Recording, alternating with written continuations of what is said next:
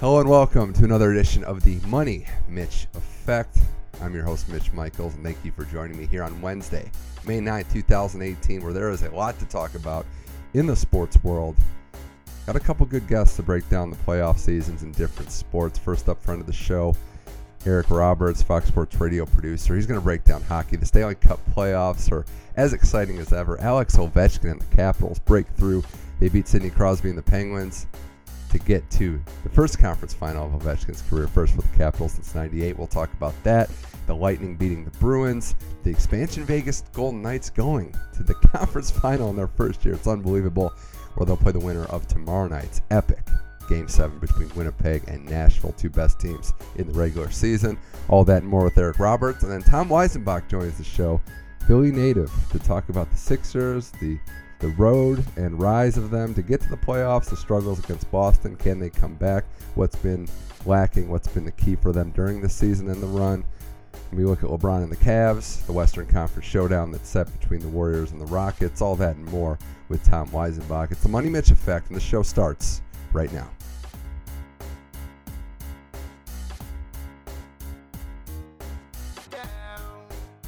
All right, now joining us on the Money Mitch Effect to talk Stanley Cup playoffs. What else? It is Eric Roberts, producer from Fox Sports Radio. Eric, thanks for joining the show, and thanks for uh, taking oh, time. Yeah, thanks for taking time on this rare day off in the hockey playoff schedule. I'm so wired. I feel like this this day off kind of came at a good time for everybody involved. But um, and then you kind of get here and you're like, wait, wait, but I want to watch hockey. And it's like, what the hell? So it's kind of like uh, uh, pick your poison scenario. I think there was just one other day that they was off right at the end of the first round, and that's been it. I mean, it's been go go go from the beginning of game one of the playoffs. We're on the verge, one game seven in the conference semis, and then we're down to the final four. It's just a lot to process. It's a lot going on. Um, a lot of new storylines, a lot of new teams here. But we'll start with the one series, Eric, that's still going on. It was the two best teams in the regular season, points wise Nashville and Winnipeg. We're going to game seven back in Nashville. There's been four road victories in this series. There's been a lot of ups and downs. No team's really had a sizable edge. But, Eric, we're going back to Nashville after two games that have been wildly different. Nashville gets destroyed at home in game five by Winnipeg. And then Pekka Rinne plays amazing again in Winnipeg. Filip Forsberg is disgusting with a couple of his goals. They win, force a game seven. So I ask you this question to start off: What do we chalk this up to? Just two evenly matched teams, or is it something more? Why do you think there has been much of a rhythm, if any, uh, in this series? Oh man, I don't know. It's it's kind of the series that you would want that you wanted to go seven. If you look at all these these series, obviously you want it's seven games for every series would have been amazing. But this is the series that kind of stood out to me because you I would I'd love to see you know max amount of Nashville versus Winnipeg, the travel, the teams, the two different environments and stuff like that. And I feel like it, it has just been kind of a roller coaster that's never really figured itself out. I mean, you go into this series, you think that okay, these teams will win at home ice and they'll try to steal ones, steal games on the road. But you, like you said, there's been four road victories. You going into a game in Winnipeg where you think Winnipeg can close out a series, you're like, okay, this is a check it, book it, you're they're, they're done. And then Nashville comes in and kind of dominates on the back of, like you said, Pekka Rinne and, and Filip Forsberg. And now you kind of go to Nashville, the same scenario. Like, okay, so you would think Nashville goes follows up that victory with an even like more you know lockdown Nashville hockey. But in this series, it's kind of a situation where you're like, well, I don't really know what to expect going into this game seven. Exactly. You don't you don't know what's going to happen. It wouldn't shock either of us one bit if Winnipeg just came out and won in Nashville again, which they've done twice already in this series to me, Rinne's been interesting. I don't blame him entirely for their losses, but he's been off a little bit a couple of those home games, and even you know the game that I think is already forgotten about. Eric, the first game in Winnipeg, Game Three, when Nashville was up three nothing, and Winnipeg scored four in the second period. Yeah, I mean, and then it kind of always been there's been this kind of thing with Pekka, you know, even in the past where he's kind of letting some squeakers here and there at really inopportune moments. So, but seeing how he rebounded on the road you kind of expect him and hope for that he comes in and doesn't lay an egg at home in a huge game seven for the team. Yeah, it's been interesting too to see the coaches go back and forth with some of their matchup decisions and, and how they've done things. I know Nashville's loaded up front, but Eric Scotty Hartnell, a guy we both know pretty good uh, from watching play in the league, he's been in and out of the lineup, and it's been hit or miss. But I do have to say, Game Six, he looked pretty good. He gave them that physical edge, and, and I think not just him, but Nashville in general, they're stifling this Winnipeg power play. That's been a difference maker to me. How they've gotten back into the series, how they won Game Six, basically shutting it down four or five times. Yeah, the the Scott Hartnell thing. Yeah, he brings a sense of uh, uh, extra sense of physicality to you know a, a team that's already really suffocating. So he's just a pinball out there, and you know just making life difficult for like some of these these fast young studs. I mean, and then on the the power play note, like the Patrik Laine has been invisible. You know, so much of their offense and just their production revolves around him, and the power play is just he's a focal point, and he seems a little frustrated here and there, and I think it's kind of weighing on him. It does. Um, I, think he's a guy that needs to step up. Haven't seen much from Blake Wheeler. Scheifele's been amazing. I think he's got star in the making written all over him. This has just been such a fun series with some of the goals that Forsberg scored, especially. I mean, my goodness, he's been having one heck of a playoffs, Eric. But last night with the goal between his legs, I think that was the icing on the cake for this. Can't believe he's only 23 year old hockey player. Yeah, man, he's putting together an insane highlight reel. I mean, he he took apart a, a Colorado defense in there in the first round. He had a couple in this series. He's putting together a nasty highlight reel for sure, just on just these playoffs alone. And I have to say, for Nash, for uh, for Winnipeg, one of my favorite moments of the playoffs, and definitely in a long time, was Byfuglien throwing down two Predators by himself. Oh, he's a he's a big man, dude. I and uh, I don't know if there was a little Twitter interaction uh, on on Twitter of a guy who who tweeted out his said that he was chirping Byfuglien all game, and it turned out he was sitting in front of Byfuglien's parents. and somebody asked their parents, he said, "What'd you feed him?" And they said, "Mashed potatoes and Hardee's."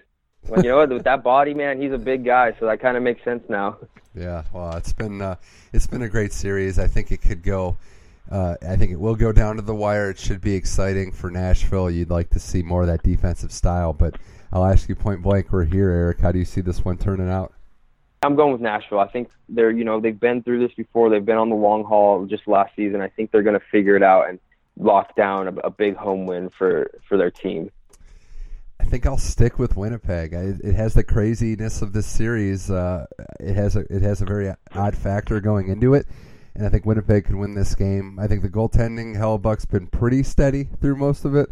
He's going to have to play well again, but hey, whoever wins this is going to have survived a war, and they're going to need to keep it going uh, to get to the final four. But we finally have another game seven, and this one could be pretty good. I mean, I know we get our hopes up for game sevens, but this is the, the one, you, as you said at the start yeah, of this, I think, wanted. I think even if there's a lot of goals in this one, it's going to be a close one. It could be another one, you know, like these these four sevens, you know, seven goals here, five four, two overtimes. It's going to be not wild probably well, we get overtime in this game. It's going to be electric. That's going to be yeah, definitely be buzzing on that one. All right, Eric Roberts, Money Mitch Effect. We'll talk about the teams that got to the conference finals already. The three teams that punched their tickets in the Western Conference. There's so many storylines to talk about in hockey. We'll get to the East in a second, but the Vegas Golden Knights, Eric, the expansion Vegas Golden Knights are into the conference final in their first year. They beat the Sharks in six hard-fought games. Credit to the Sharks for battling they were dealing with injuries. Thornton didn't play. Evander Kane was beat up. Other other injuries, but could not get past the Knights, who are in the conference final in their first year.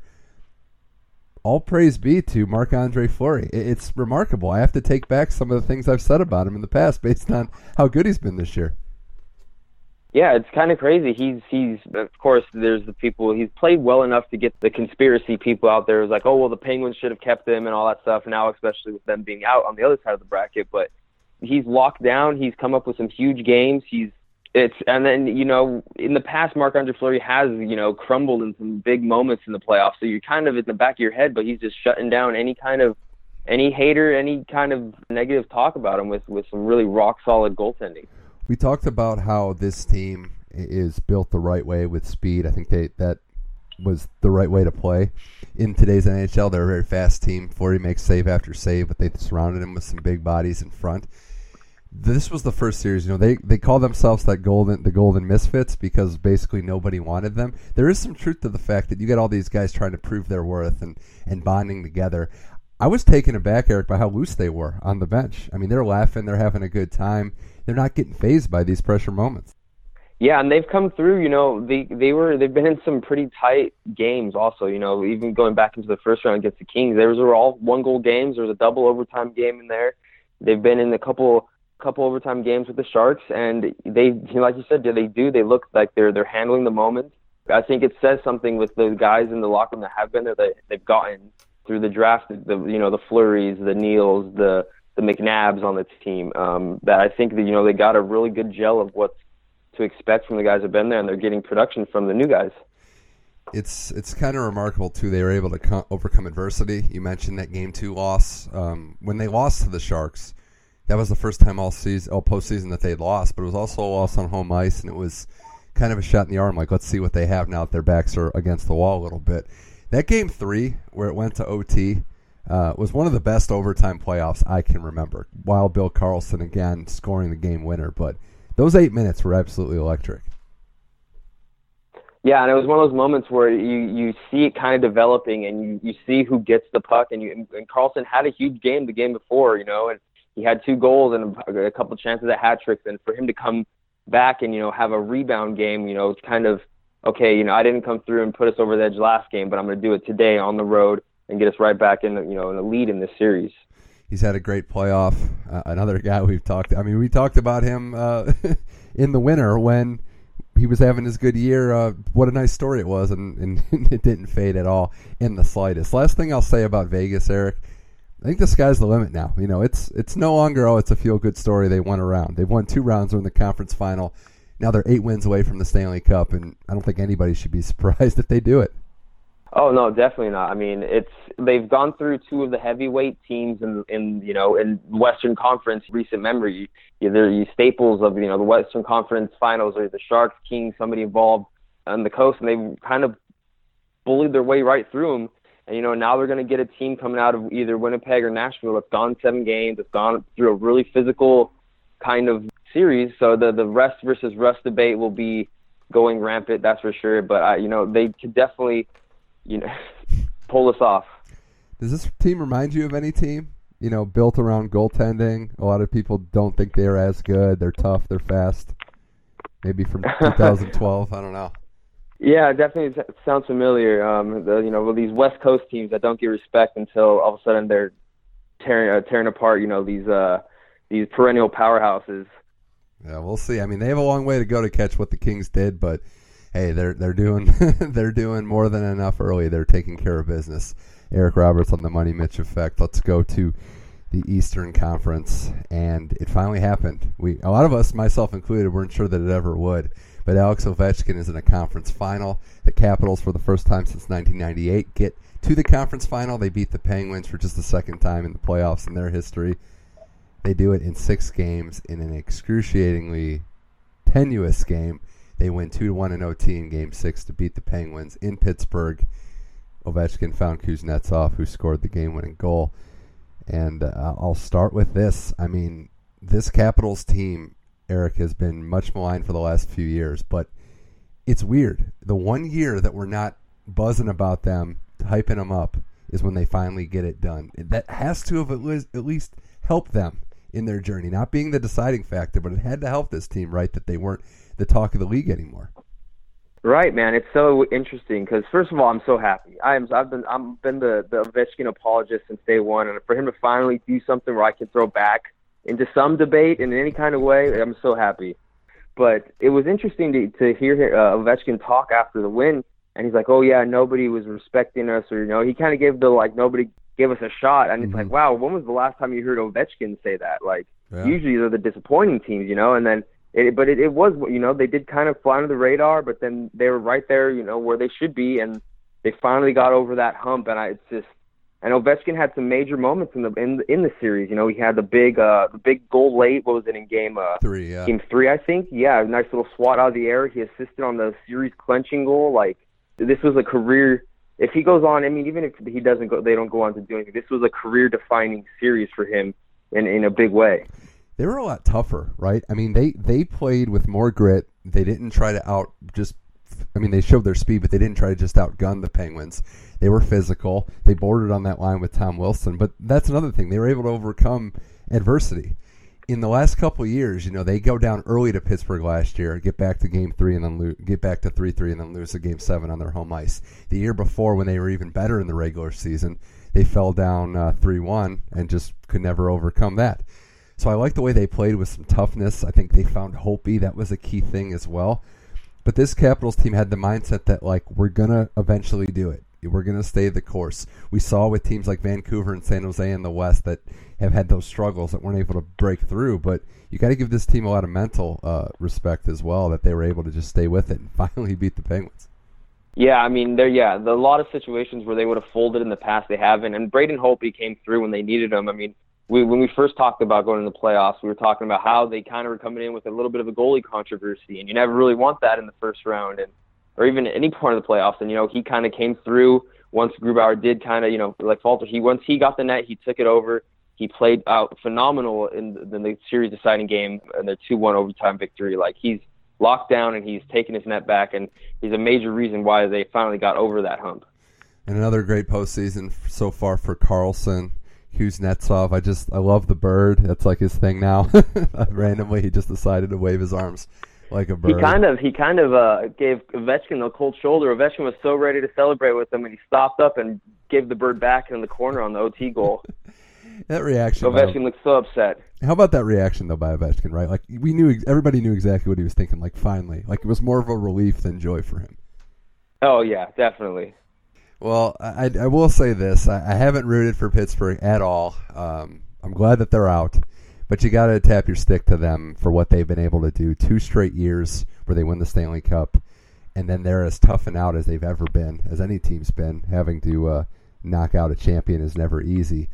I, you did see teams being tired. It's why teams don't win two, three, four in a row that much, if ever, because they're just tired. It's a lot of hockey. It's a lot of meaningful hockey. I don't care how how loaded your roster is, it's going to get to you and it's going to get to your legs, especially.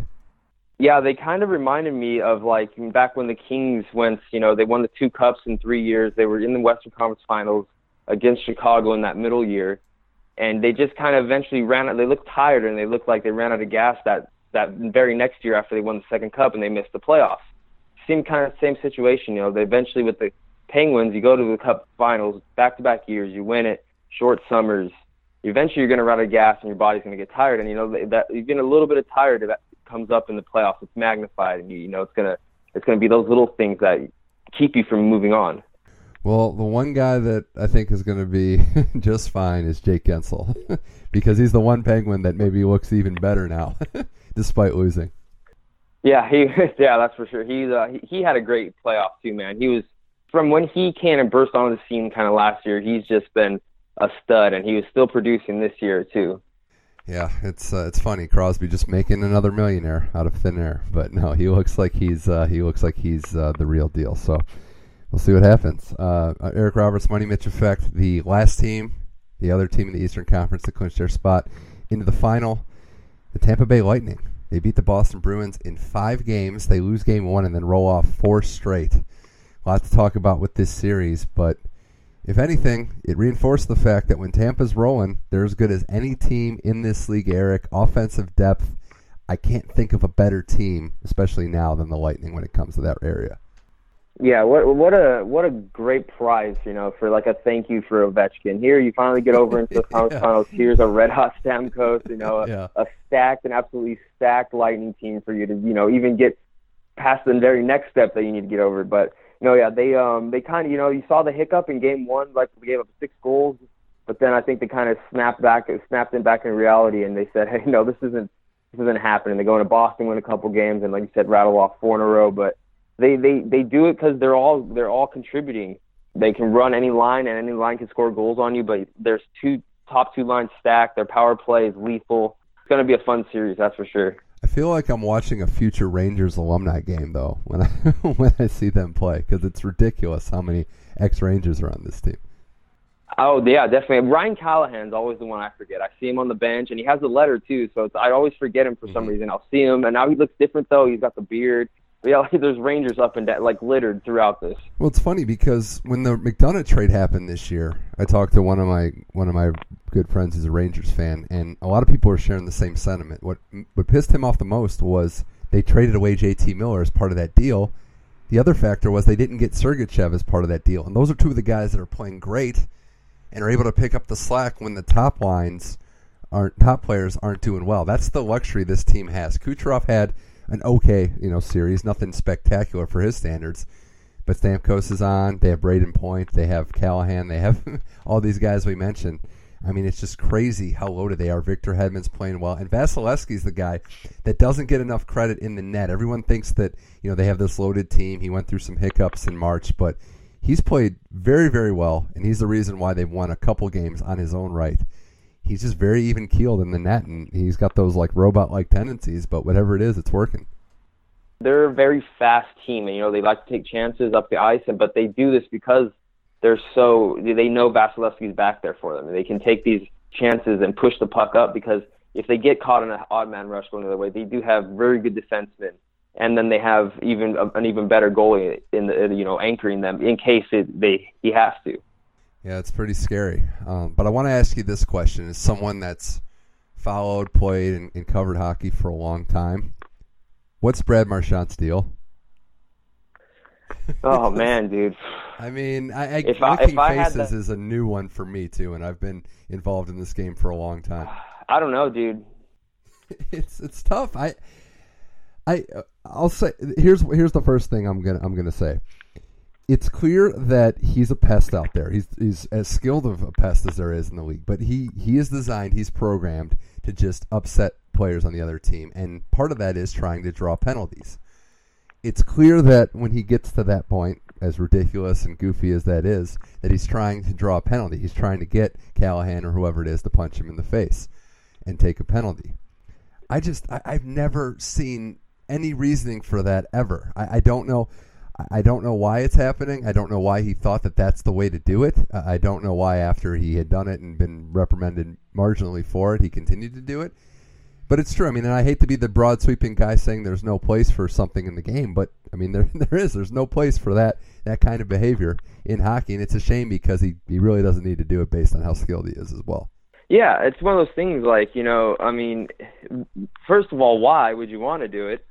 Like, I mean, you guys are yeah. sweating, man. Like these guys aren't these aren't clean guys by this point of the playoffs to top it all off. You know, like.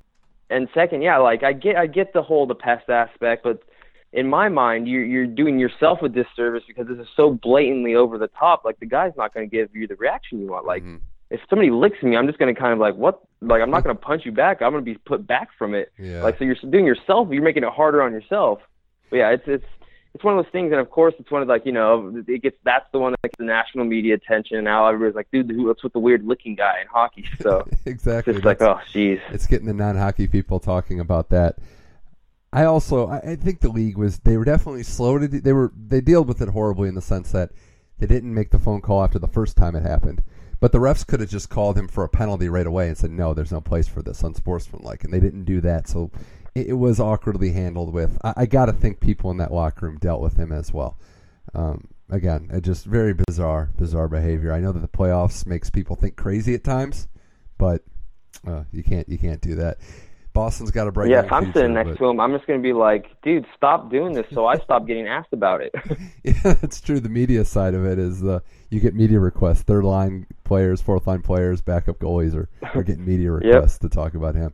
We'll see what Boston's future looks like, but it's going to be tough. Um, Eric Roberts, Money Mitch Effect. I got to ask you though about this series. I mean, I look. It's hard for me to get more excited than a potential Tampa Bay Washington series. I know Washington has to win eight more games to, to fully get over that that hump that Ovechkin and company have been dealing with. But Tampa's tough. This is going to be a fun series, and I got to think goals are not going to be at a premium. No, no way. This is going to be a, a run and gun. This this is going to be a high scoring game, or like every every one of them has a chance to once it opens up, it could get wild. And but it's it's so funny because there is the the the, the off chance that you know Vasilevskiy and Holtby could have a lockdown game. So I, I wouldn't be surprised, you know, if there's a maybe a two-one sprinkled in there somewhere. But I definitely yeah believe that goals will be handed out very um, um, fruitfully. Yeah, well, maybe a little generously as well. Yeah, you're right though. I mean, yeah. that's the nature of hockey. But we'll have a game or two in there where it's just two one or one nothing. It's like where did that come from? I just you can't take penalties in this series, right? There's no way. If you if you take a penalty, either these teams, you're really you're really almost giving up a goal. Oh yeah, no, and then you're you're gonna you're gonna just gonna see Stamkos and Ovechkin on their off wings just ripping them left and right uh, throughout this series, and, then that's gonna contribute to the the opening up, and we'll have a, a five four final or something. My uh, my heart is with Ovechkin 100%, but I got to pick Tampa based on what I think I know about hockey. Yeah, I'm. It's so tough, man. I, I want Ovechkin, but I'm, I'm I picked against him. This is one of the first times I've picked against the Capitals this year, and I picked against them in a couple rounds, and I, they've shown me up. So maybe they'll, they'll keep it up, and hopefully, at least my heart will be happy. Okay. Well, the last series it's going to be Vegas versus whoever uh, comes out of Winnipeg, Nashville, Game Seven. Do you think Vegas cares who they play? Do you think? I mean, they won the season series versus both, but do you think they have a, a true preference? Uh, I don't think so. I think they're so locked in that they're they're just not. I mean, maybe they might have a, a couple of a certain preference based on travel when it comes down to logistics and stuff, but I think they're so locked in. When you, this time of year, these guys are just like focused on the next day, and they're not really looking too far. They just want to probably start playing, honestly. Yeah, it's um the one thing I'll say though is at Vegas, right? They have home ice if they play Winnipeg, even though Winnipeg had mo- more points and they won the division, or they didn't win the division. Yeah, I think so. I believe so. So Vegas will have home ice. That's something to think about. I, I really don't think home ice matters. That I mean, we've seen so many upset. We've seen so many road wins in the playoffs. It just reinforces the belief that home ice doesn't mean nearly as much as it does in other sports. I think they're not thinking too much about matchups. Um, the fact that each goalie on both in both of those cases has been playing well. They're both strong teams, and they're going to have to beat a very good team to get to the final. So I don't think it matters. Um, but I do think that if I had to say who can match up, it's it's so fascinating too because they both match up differently. I kind of like Winnipeg and their size versus what Vegas tries to do, but Nashville can skate with anybody. So that would probably be the, be the more fun series would be Nashville uh, versus Vegas. Yeah, I think so. But then it's just then, but then you think it's like, oh wow, did I really just say you know a, a series without Winnipeg's offense and all of you know that atmosphere? It's it's it's either way, it's going to be an amazing series. Personally, I would probably I probably would want the the Winnipeg match. No, no, no. I'll go to Nashville too. Actually, I know. Like, all, yeah, never mind. We're all torn on that one too. Um, and I know I've I've been picking against Vegas, and I'm going to stick with that because I'm going to let it ride with whoever wins Game Seven, regardless of who that is. Which would make a Vegas Washington final fun. Me picking against both teams all the way through. yeah, I'm, I'm gonna. Yeah, I'm riding Vegas. I think I would love to see. I'm, I'm probably just being selfish. I just want to see a Vegas Ovechkin kind of thing. Win-win scenario for me. I'm all for the history, and then if not, Ovechkin finally gets a cup, and I'm really happy for that. So it'd be great. It'd be great to see. Uh, and one final note: I think obviously we have a lot more time left to go before a champion's crown. But Fleury's got to be the probably the leader right now in the Conn Smythe race, right? I mean, it has to be him. Oh, definitely. If if if he, I mean, if if Nashville comes out of Game Seven with Forsberg scoring a goal or two, I think he might jostle his way into that. But yeah, Fleury's probably your your favorite right now. That's a good point. Uh, with what he's done, if Forsberg keeps it going, I still can't believe. I mean, that, Nashville Washington would be fun too because Forsberg would be going against the team that traded him away for nothing. So, mm-hmm, definitely, and that would just be visually so pleasing. A big yellow, like all the yellow, all the red. From watching over here on the other side of the, of the country, that'd be just amazing atmosphere, probably. It's kind of fun to know that of the five teams left, only Tampa Bay has won a Stanley Cup. It was in 2004. No one left still on that roster. We're gonna get all new. I mean, mostly new champions. Um, so it's going to be fun to see. I mean, it's you're going to see either an expansion team win it, a Canadian team win it, PK Subban and company in Nashville get them their first cup. Ovechkin get his first cup, or Tampa Bay Stamkos who who puts the feather in his camp. So I just I can't I can't express my excitement enough. I'm so glad Pittsburgh's out of there. No Boston, no Chicago. It's uh it's pretty awesome. Some fresh blood, man. Some new blood. Love it. All right, Eric Roberts, thanks for joining the show. Appreciate you coming on the Money Mitch Effect. We'll see if we can sneak one of these in uh, again during the uh, final week, but we'll see. Could be could be a Stanley Cup final in Vegas, so I think the media members would love that. Oh, definitely, man. Always a blast talking hockey.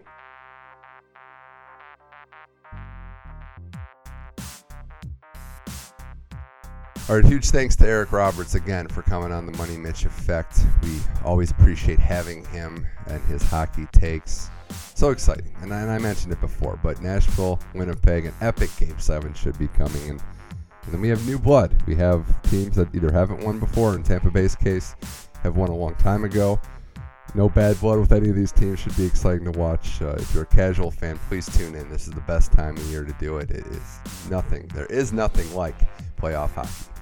Now it's time to talk to Tom Weisenbach, a friend of mine from my NFL Network days. We're going to talk about his Philadelphia 76ers and the NBA playoffs, how the Celtics have gotten here without their two best players, what the Cavs and LeBron James look like on an epic tear of his, the Rockets and the Warriors. We, recorded this before the both those teams actually clinched, but we knew what was going to happen.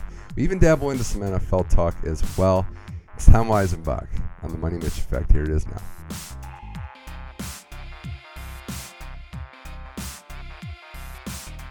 All right, Money Mitch Effect.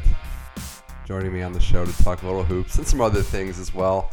Tom Weisenbach back on the program. Tom, good to be having you in the kitchen yet again. Thank you, Mitch.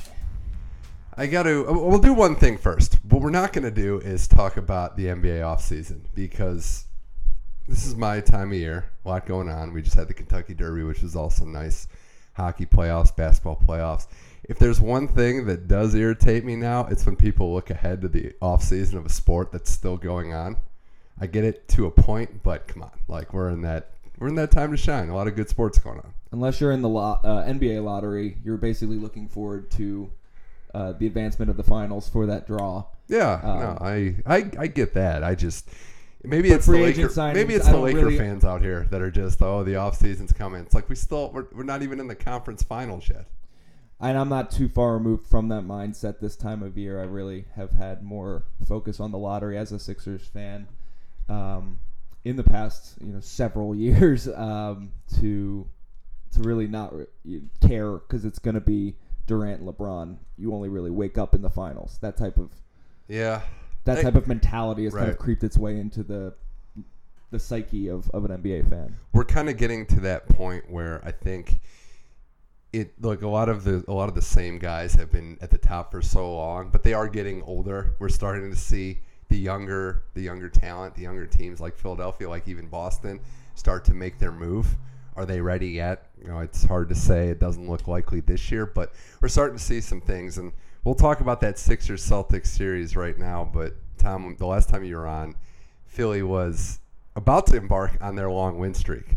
Now they're I like to think I have something to do with that. Well, you you were like maybe win a series then, so it wasn't like this post flow. We're gonna just t- take over the league. You're like, ah, it's a good story. But look, as it stands now, they're in the second round. They're down three one. They lost the first games to Boston. A lot of them were in dramatic, heartbreaking fashion. But before we get to that, right now, with what's happened from start to finish with this season and, and all the heartbreak and all the just agony you've gone through to get to this point how are you feeling going into a, a looks like a series that isn't going to go your way? Is it going to be heartbreak regardless of whether they lose game five, make it interesting, or are you able to say, well, we've done a lot of good things this year?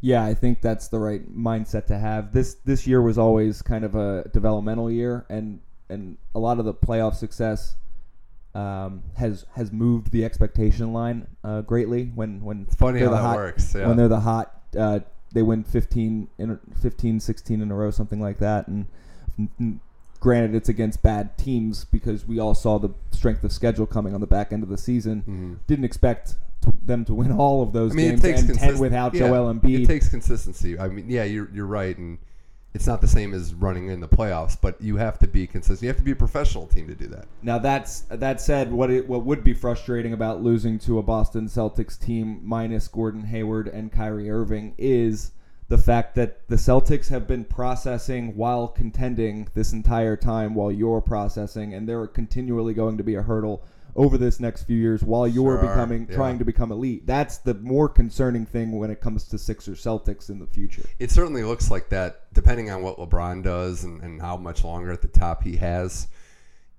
What is going to happen? These two teams look like they're going to play each other in the playoffs a lot. it's back, like it. It's '80s rivalry back. Like let's bring out re- the bird strangling uh, Dr. J tape because like Barkley was holding them back too. to help them. They, they've run it back already in this series. They've played, I think, more times than anybody in the playoffs, right? Like that's the series that's taken place, I think, the most in NBA history. If you watch the, or if you even remember the history of of uh, Lakers Celtics um, in the the documentary they did on ESPN, I believe, with the Lakers versus Celtics documentary or yeah. rivalry, rather. Uh, every year it was Lakers Celtics, Lakers Celtics, Lakers Celtics, Lakers Sixers.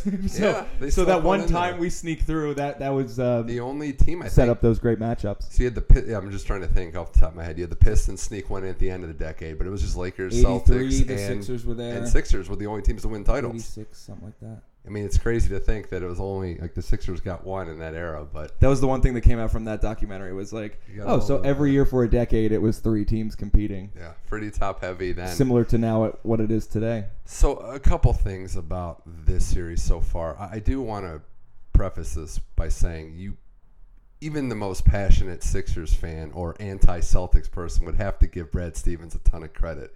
I mean, the man can flat out coach. And one thing that I liked the bottom since his Butler days was they just seem ready. They're just a professional run organi- professionally run organization.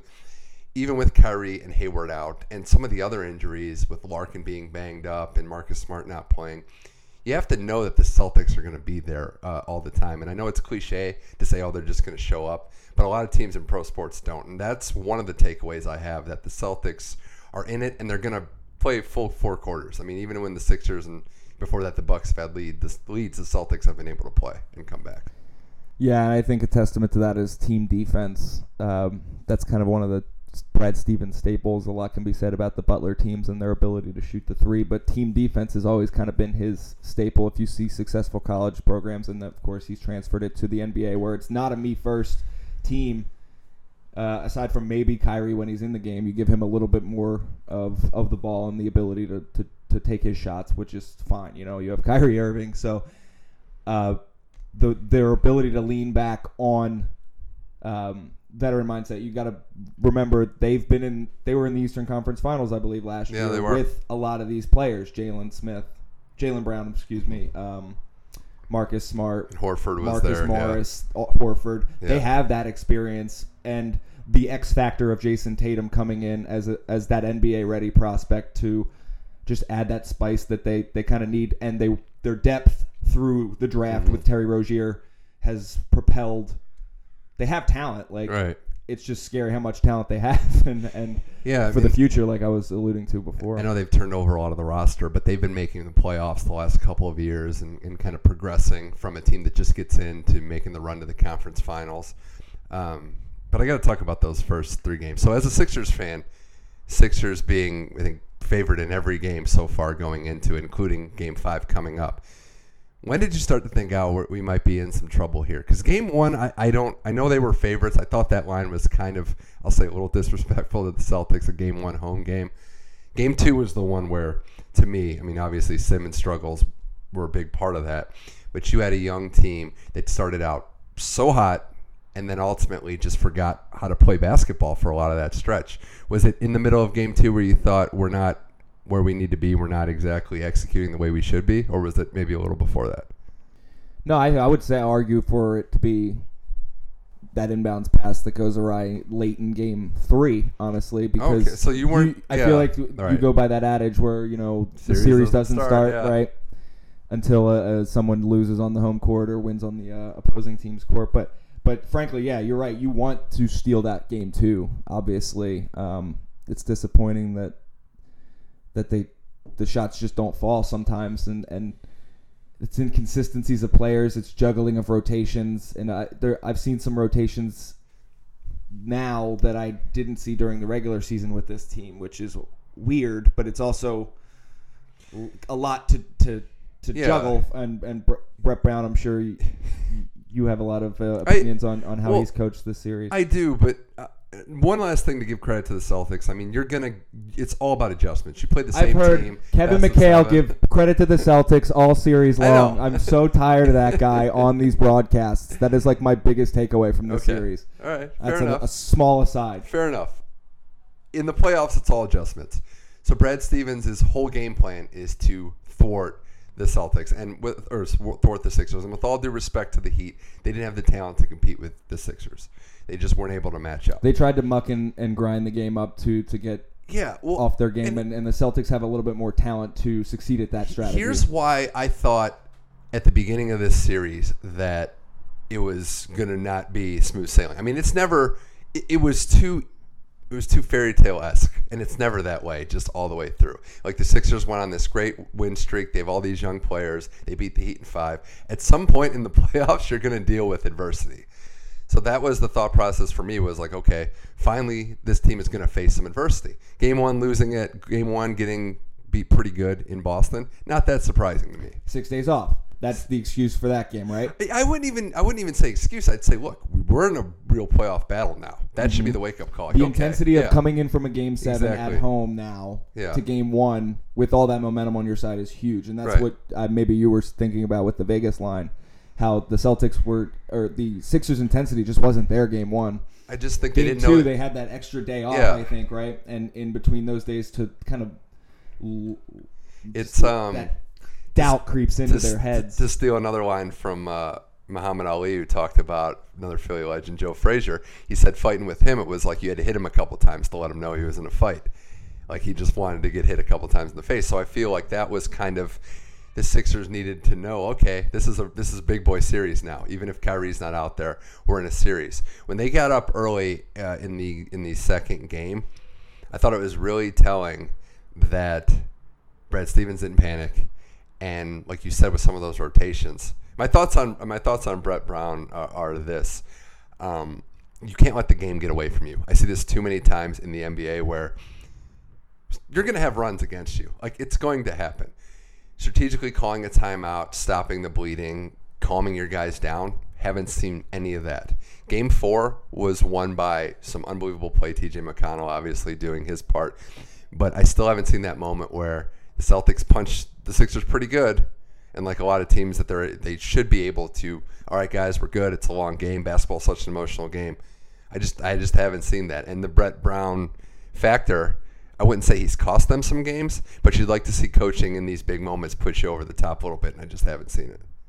Yeah, just saying, oh, uh, let's put Ben back in the game and, and add hot water, and all of a sudden we're going to win at the end of the Right, game. You and- got to close out, and, and to to your blown lead point, like you're right. They they didn't panic. They came back on a run. They were like, hey, let's cut this to 10 or Mhm. whatever it was um, Yeah. at halftime, and let's work. And It's and that's 48 kinda- minutes. If yeah. you remember the the Cavaliers game at the the Sixers Cavs played at the uh, towards the end of the season, right, there was another big that lead game, that yeah. was almost blown, and that was um, one of those little things that happened throughout the season that um, crept up this time in in, in clutch time because they'd have blown big leads during that winning streak. They were taking care of business and beating bad teams by 20 in the first quarter, then continuing that through the yeah. fourth. Did they? Good teams don't Yeah. die like that, Right. especially in the playoffs. Did they? I think it was this year or last year. They played the Warriors and they were up by like 20. Maybe this year, This was, uh, yeah, and they just completely like blew it. Yeah, December or something Yeah, this so year. something along This those lines. year. It's funny how that works. Um, game three, I mean, look, it comes down to execution at the end. It's too bad Belinelli wasn't behind the three point line. I mean, the confetti guy's going to get a lot of, uh, blame for that. But look, you still have to come out and play. I'm. I get more. I get superstitions. I get bad omens. But at the end of the day, like you still have to come out and play. There's still five minutes left. You're at home. I know it's a letdown that you didn't hit that three, but if anything, you should think, "Hey, we got ba- we got bailed out. JJ Redick had thought. a terrible turnover. We're still in this game. They should have lost in regulation. That's I, I don't. I'm not superstitious in this regard.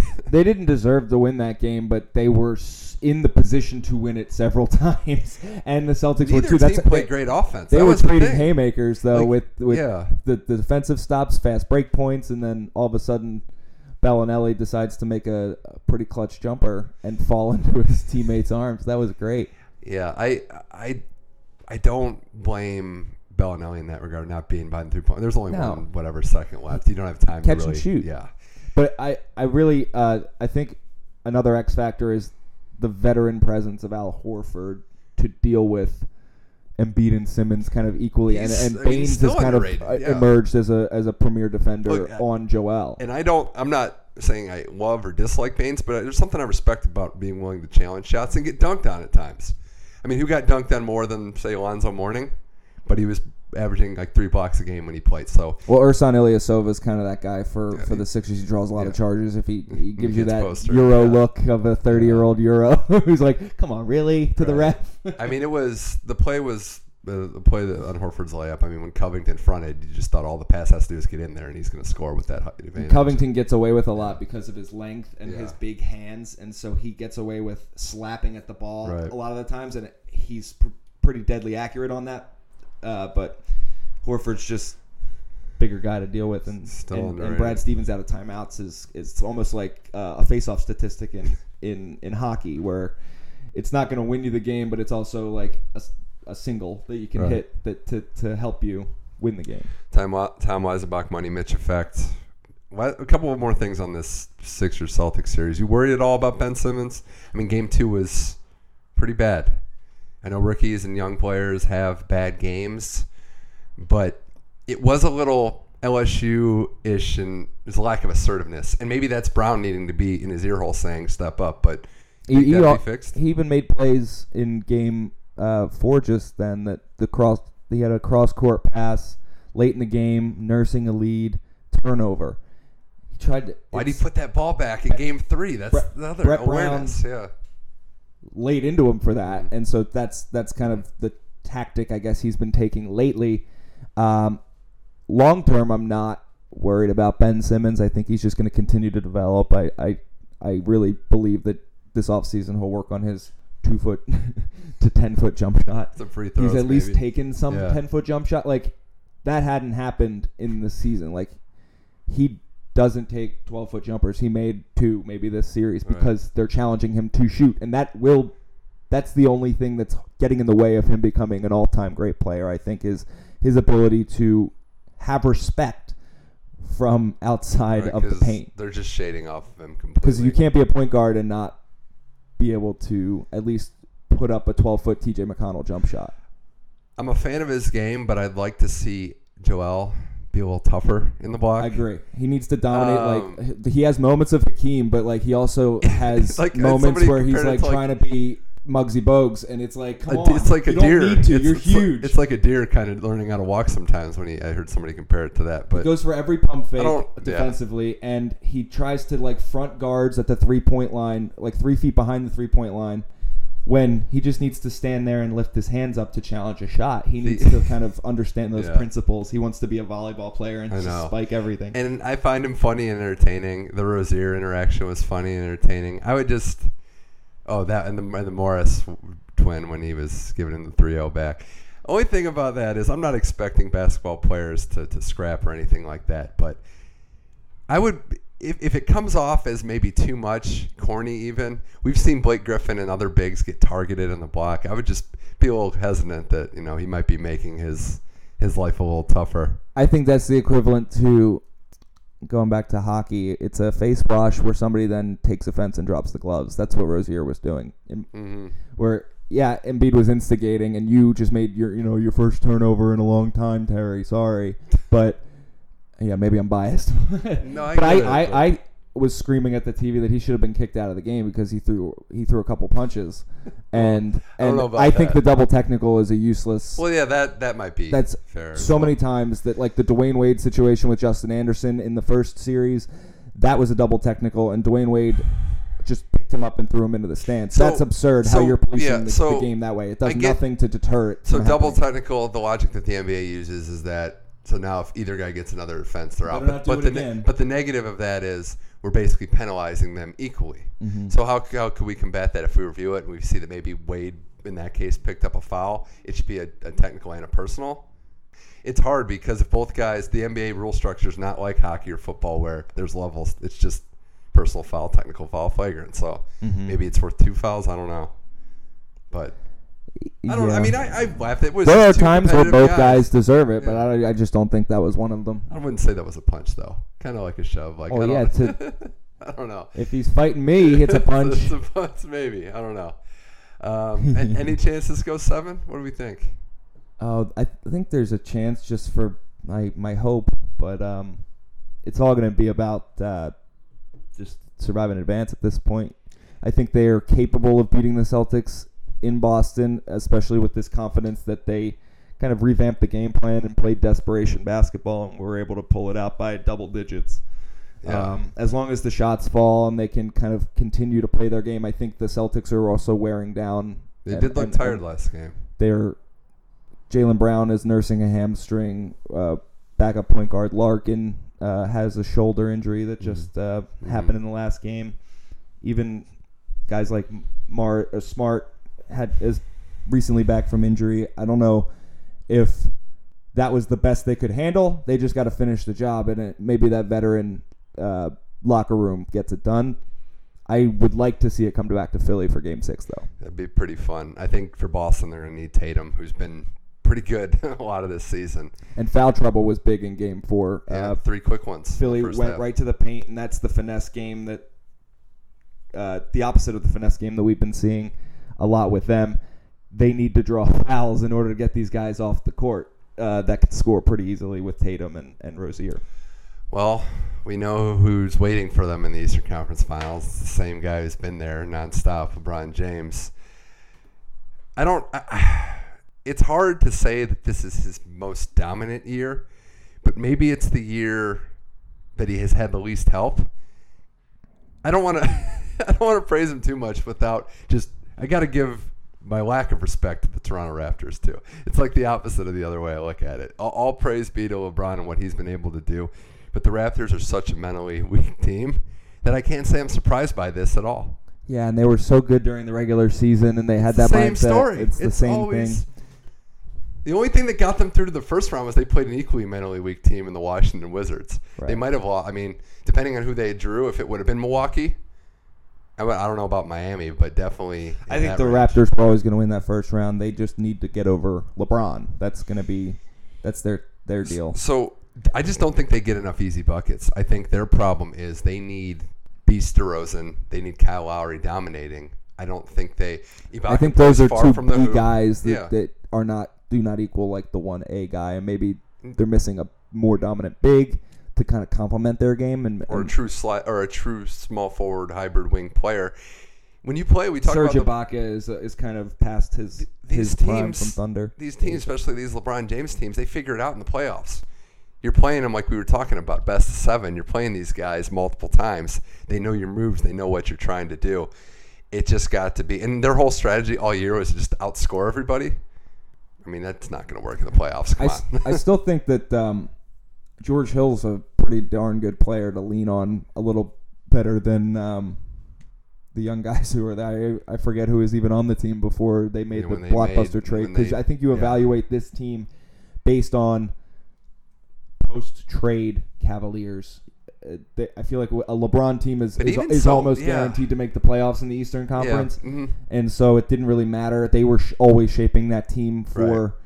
maybe a post LeBron era, and so they had to think that that like a George Hill could be at least a a person if they were to lose LeBron, have have Kevin Love, George Hill to build around with D'Angelo Russell. No, No, uh, Jordan Clarkson. Jordan Clarkson. So. Clarkson's not really the only guy playing so far of the deal has been Hill.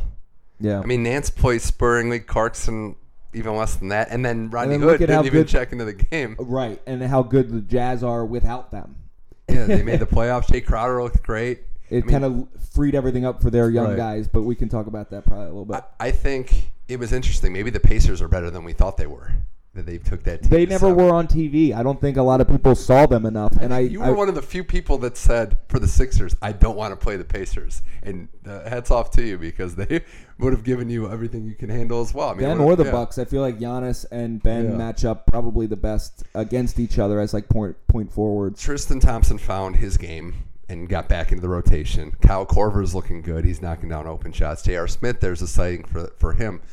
We can talk about whether or not. I mean, we can talk about LeBron's greatness and what he's able to do and how he's able to just figure stuff out as he goes. Um, but the biggest thing for me is if you look at a potential finals matchup where the Cavs still have weaknesses, is if a team goes small on them, that Houston or Golden State, they can't really justify Love and Thompson being out there together. So that's when a guy like Nance, maybe Clarkson, even Hill Moore are going to have to step up. Nance has uh, carved out a little role for himself on that team. Uh, I think think that that would be where he'd he'd have to make Yeah. his money if he if that were You'd to have happen. to. That's that's. I think that's And just be a why you get him. Yeah. LeBron. Just be there to, to Be- play- catch the pass and dunk rim pro- and rim protecting and yeah, playing inside.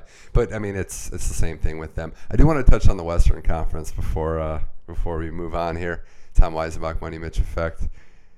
I, I, know what's going to happen, right? The the Warriors and the Rockets are going to play in the conference final. Isn't it funny how you get both ESPN and TNT for days after a team, one of them loses one game? It's like, oh, are they vulnerable? Are they, let's draw. Let's let's bring up the hype machine for 48 hours. But there's no doubt, right, that they're just going to come back and kill the Jazz or the Pelicans in their next game.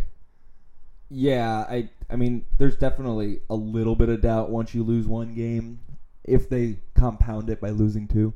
That doesn't happen to these teams. I mean, they're they're stacked and, and keeping these good teams interested throughout the regular season keeps these 24 hour sports news mm-hmm. oh, yeah. cycles going because if they lose one game during the regular season, are they vulnerable? Every, that that topic still comes up. Obviously, it, they're going to be more vulnerable in the playoffs, having lost a seventh of your series. But it's like it's true. You still think that they're able to turn it on. It's it's not out of the realm of possibility that they will end up being in a funk and losing. They're only vulnerable if they lose their big players. The Warriors are too talented for me to think that they're going to be worried in the first two rounds. Curry back is just icing on the cake. I mean, they're a team that's good enough to maybe, I'd say about 50 50, maybe even more, win a title without Curry even playing. Durant plays like he did in game four against the Pelicans. He's unguardable out there. Um, Curry has that wealth as well. I just don't. I don't know how you stop a team like that if you're the Pelicans when you have Anthony Davis, Jrue Holiday playing out of his mind, and, and Rondo dishing it, but it still can't match offense with them. The Rockets are more of an interesting team. I think they're losing by a couple points right now, but if they blew this Utah series, it would thoroughly shock me. But I just don't like watching them play. Maybe that makes me in the minority, but all due respect to James Harden, probably going to win the MVP this year.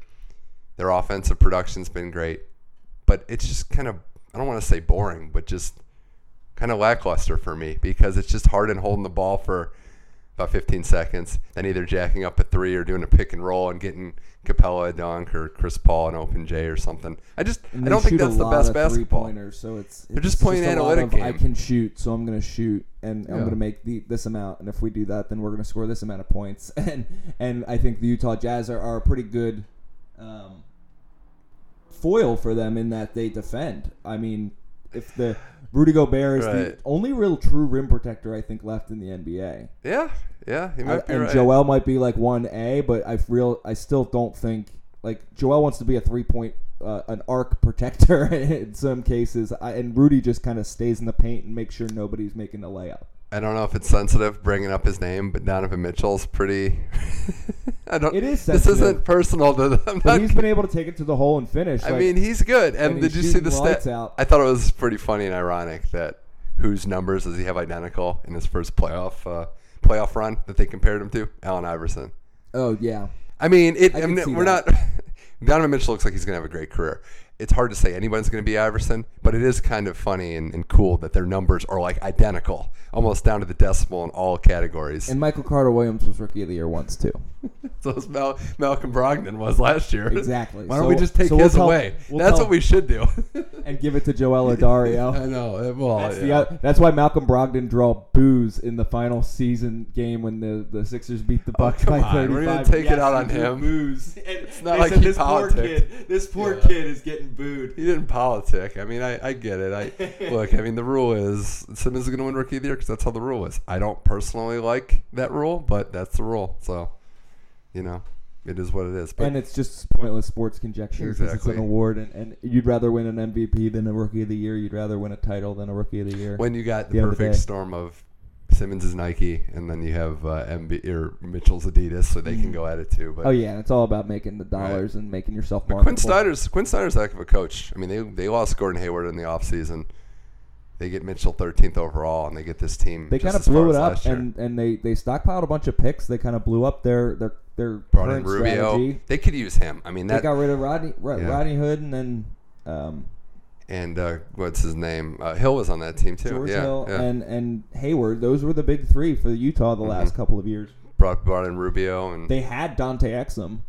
He's still. I mean, Joe Ingles comes in and, and, and does work. That guy, yeah. with because he's friends with Dante, I believe, because they played in Australia together. Is that? I mean, I think that's. It, I think Ingles came to the NBA well, because of a teammate. The Clippers had him and right. cut him, or maybe he came to the Jazz so, because of him. Exum just lost. Exum just lost all his explosiveness, unfortunately, when he tore his uh, ACL. He's still uh, contributing. Mm-hmm. Uh, you forget about him. It's almost like when Derrick Rose came off the bench for the Timberwolves. It's like, oh yeah, I forgot about him.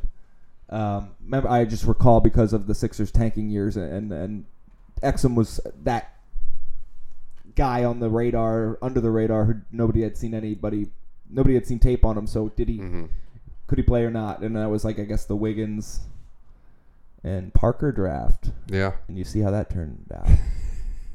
yeah, yeah. Wiggins got that big deal, and then didn't have his best year this year.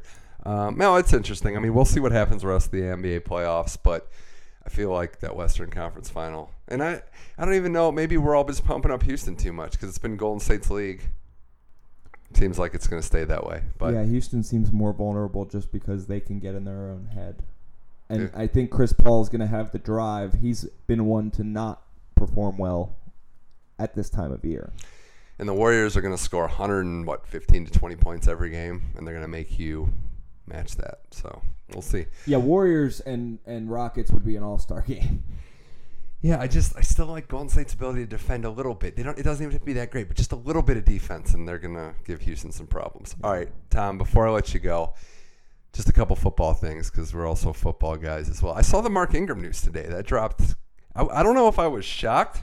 I didn't hear it. Four games, PEDs, and um, we don't know what it was or what happened. I'm not going to be the judge and jury on that. All that they said was that it was looming, that he had known about it, which is why he wasn't shopped, which is why all this stuff happened because he's in the last year of his contract now. Be that as it may, he had a pretty good year last year. I know you've always been high on him as a player, but they have this guy, Alvin Kamara. I'm wondering though, it could be a David Johnson type syndrome. I don't think Payton wants to fully turn it over to this guy yet. Maybe to be overbearing, but also to have a lot of weapons. I, I four games is a quarter of the season. How do you think the Saints will be able to deal with it? Uh, Drew Brees. So if you think passing game, that's where okay. Um, yeah, I- I'm not sure anything about the story. I know they have another running back. Uh, They signed uh, Jamal Williams from the Packers, who filled in uh, for a few games. did and that's pretty well. another young guy Yeah. that, that maybe can catch the ball out of the backfield for them. I don't, you know, everyone was grilling them for for trading up and not taking Lamar Jackson at the draft, but if Brees can give you a couple years, and that's the window, you have to defense win. was elite this year Yeah. too, and and Drew was uh, the defense. I think maybe even got them they to the playoffs. rusher, And Drew was kind of the X factor that helped them advance. Obviously. Uh-huh. the miracle in Minnesota happens, and who knows if they beat the Eagles, go to the Super Bowl. You know that You never that- know, yeah. those fine lines in football, but They're right there, is what we're saying. Like they're they right were there yeah. with uh, a guy like that. When you have a quarterback, you're always kind of right there. It's almost like a star player in basketball. I think it'll be interesting to see. We were always going to wonder about Kamara next year. What happens when he gets a full season, not you know stuck in Adrian Peterson purgatory as a prime factor on this team? But he's gonna have to step up early now. Um, it'll be interesting to see that though. I, anytime there's a suspension to start the year, I'm always a little hesitant to just see how a team reacts and if that player is able to find the groove. Ingram's getting up there too.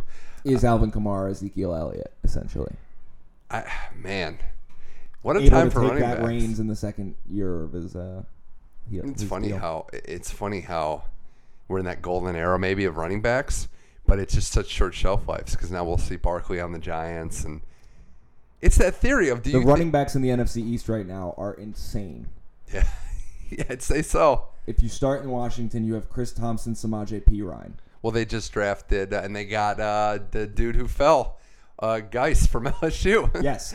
so I mean that was Giants perfect have for him. Saquon Barkley. Eagles have Darren Sproles, uh, Jay Ajayi. Oh yeah.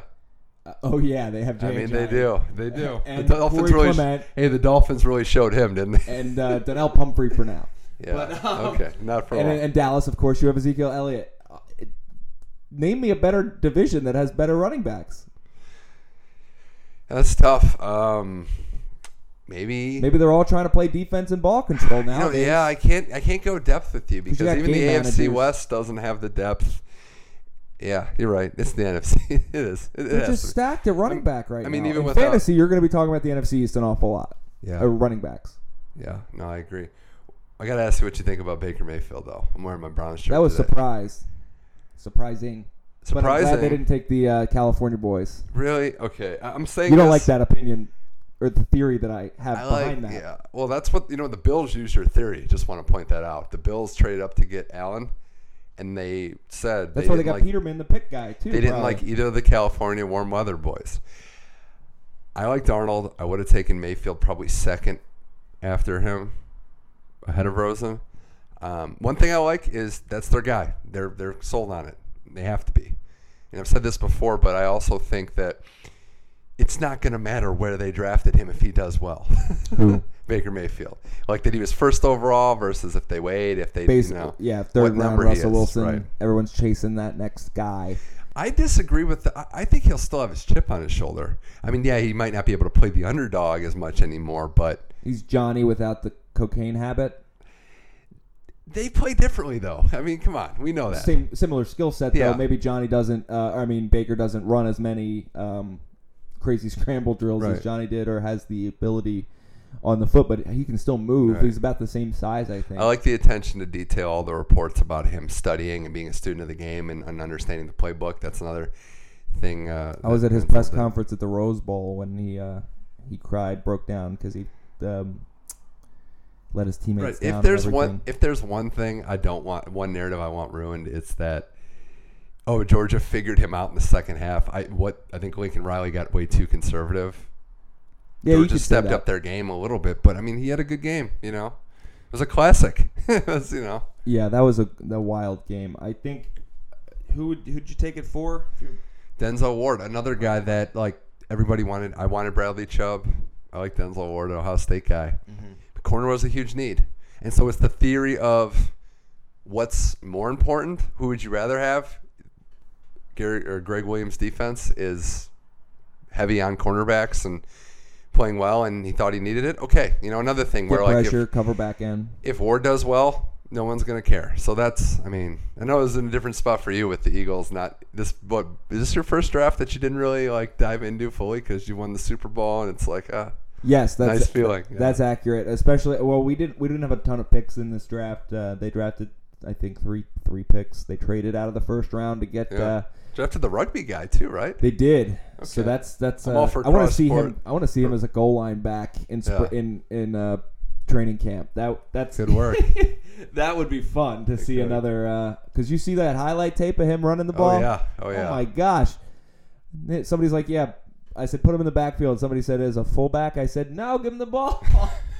Can't tackle him. Put Fletcher Cox at fullback and him at uh, tailback, and you're gonna score a lot. Oh man. Well, I'm glad the draft But worked. Dallas Goedert, Yeah. I like the dra- uh, trading in front of Dallas to have David Akers troll Yeah, I was like, I was waiting for you to bring up Akers yes, coming up. There's Uh, a couple takeaways from the draft. One being Akers just going complete only Dallas trolled Philly basically it, from the year before. from the year before.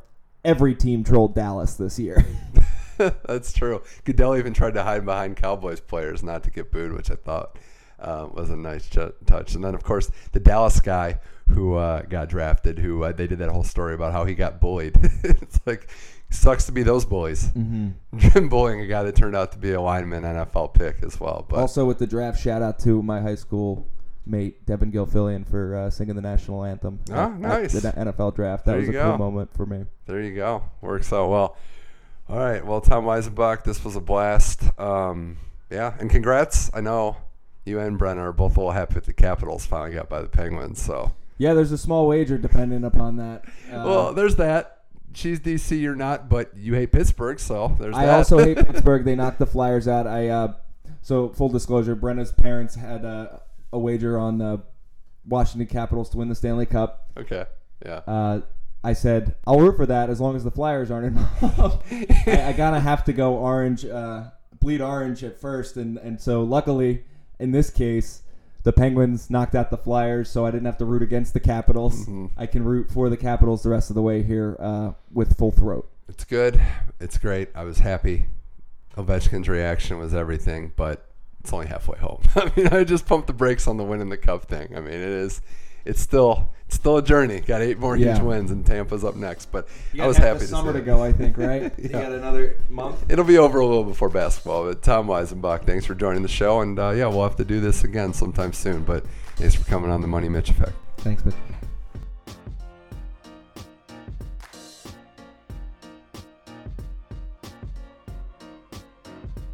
That's it for today's episode of the Money Mitch Effect. Thanks again to Eric Roberts and Tom Weisenbach for coming on and talking sports with me. Thanks to Tim Adams for supplying the beats, Brian Nelson for supplying the logo, and thanks to each and every one of you for liking, listening, sharing the show, which can be found on SoundCloud, iTunes, and Google Play.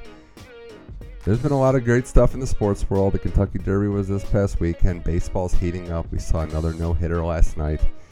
And uh, it's just a great time. It's just a great time to watch sports, enjoy it. We got tennis coming up as well. We're to have to do a French Open preview in the near future uh, as well. So you're not going to want to miss that. Uh, and then golf as well, the U.S. Open, we got the golf swing there as well. But you know, I'm mostly invested in hockey. I like to dabble in other sports, but it's just a great time. Please, I beg of you, watch Game 7 tomorrow night. If you're thinking about it, Nashville and Winnipeg. In Nashville. Who's Nashville going to bring out to sing the national anthem? I don't know. I'm still mad at Justin Timberlake for delaying the game uh, a day, but you know we'll just be even thirstier as hockey fans. I am Mitch Michaels. This was the Money Mitch Effect.